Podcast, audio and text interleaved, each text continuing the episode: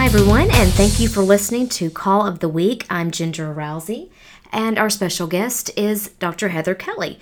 Heather, it's been a pretty wet spring. It's pouring down rain as we're recording this podcast. Are, we in a, um, a high risk uh, year for crop disease? Well, definitely with the rain and the warmer temperatures we've had, there's definitely some diseases that, that could be prevalent. Um, it's really going to depend on multiple factors, though. So hopefully, seed treatments uh, have you know been put on the seed. We don't always need an over treatment, but field history will play a role in that. So both uh, soybean corn and cotton, um, you know, are at risk without a seed treatment. Most of the time, everything does come with a treatment on it already, and sometimes the base is good enough.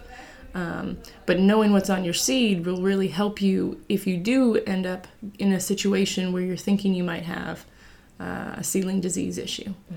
And so, with that, you might initially just see weaker seedlings or uh, areas that aren't emerging where other where the majority of the field is. So we have uh, general terms called dampening off. There's seed rots. Um, and really, for the most part, most of the symptoms you see for seedling diseases won't tell you what specific pathogen is actually the problem. Um, you actually have to get samples into the lab where we isolate it in, in the lab with media and look at it under a scope to say, yes, it was fusarium or pythium or phytophthora or maybe rhizoctonia. Rhizoctonia is the one exception where you might see what we call sore shins that are lesions on the, the stems um, that can cause dampening off, but it can also cause seed rot. And so, first and foremost, you kind of got to assess your situation. Specifically, what symptoms are you looking for uh, at this time of year for seedling diseases? And then kind of talk a little bit about how to look for those symptoms. Is it as simple as looking, or do you need to get out there and dig some plants up? Well, initially, it is as simple as just looking. Um, because if you, you are walking the field and you have a good uniform stand, uh, you should be fine. If everything looks pretty vigorous, um, obviously, there's probably different areas of the field that just might be weaker soils that just, regardless, are going to have weaker stands. But that also might be the area where you have a seedling disease issue.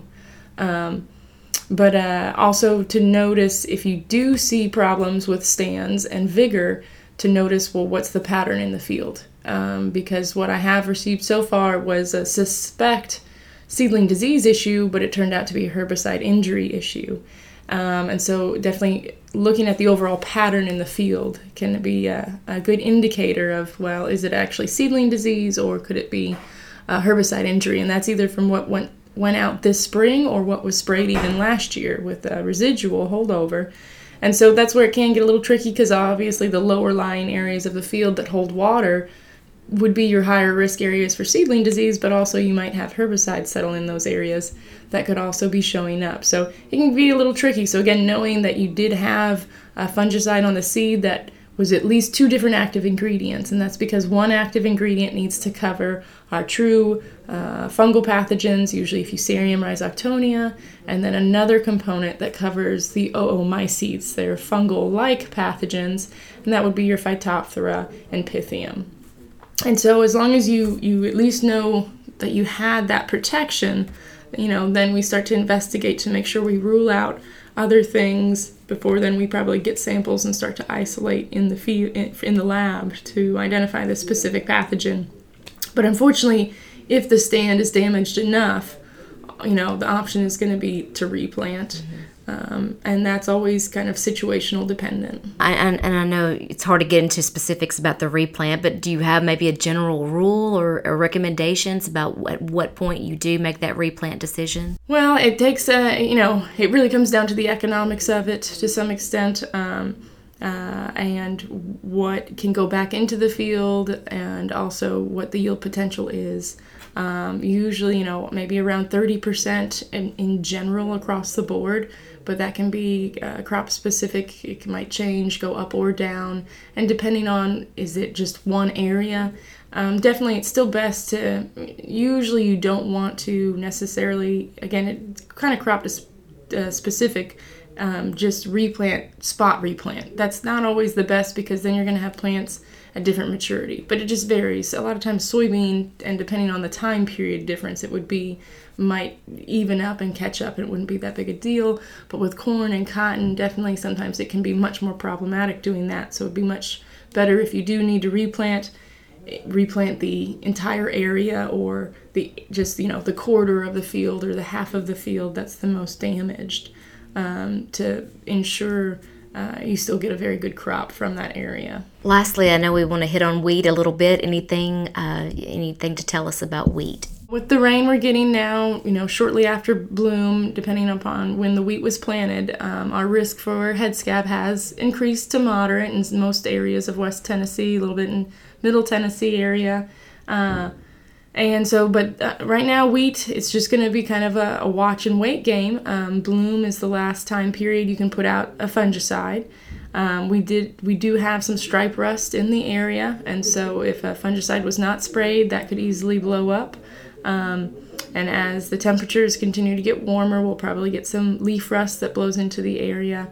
And then again, uh, as it, the season progresses, you don't actually see the Fusarium head blight um, symptoms until uh, after bloom. Uh, but before maturity, you might see some kernels or heads that look like they're maturing ahead of time. And at closer examination, there might be some orange or salmon colors along with those kind of bleached out areas. And that is the, the fusarium that causes the head blight or head scab. Again, nothing to do at that time, but to still take note of it. Um, and uh, you know take record to see well if a fungicide was sprayed when was it sprayed and what was it what variety and also to take into f- consideration the field history because all of that will play a role in if you will have an issue with that disease um, in coming uh, seasons in the same location all right and heather where can people go to find more information about uh, fungicides and disease issues throughout the year our uh, mobile friendly guide site. So that's guide.utcrops.com. Um, with that, it, we're always updating and adding uh, more information, not just about diseases, but also insects. Our fungicide uh, efficacy tables and insecticide tables are there. And again, that's guide.utcrops.com. As well as always, our news.utcrops.com is our blog article where we uh, put up articles about breaking uh, news for uh, either diseases, insects, weeds, as well as agronomic issues and, and, and all of that. So if you don't subscribe to that, that's a good location to get information also. Thank you so much, and thank you for listening. This is Call of the Week. We'll talk next week.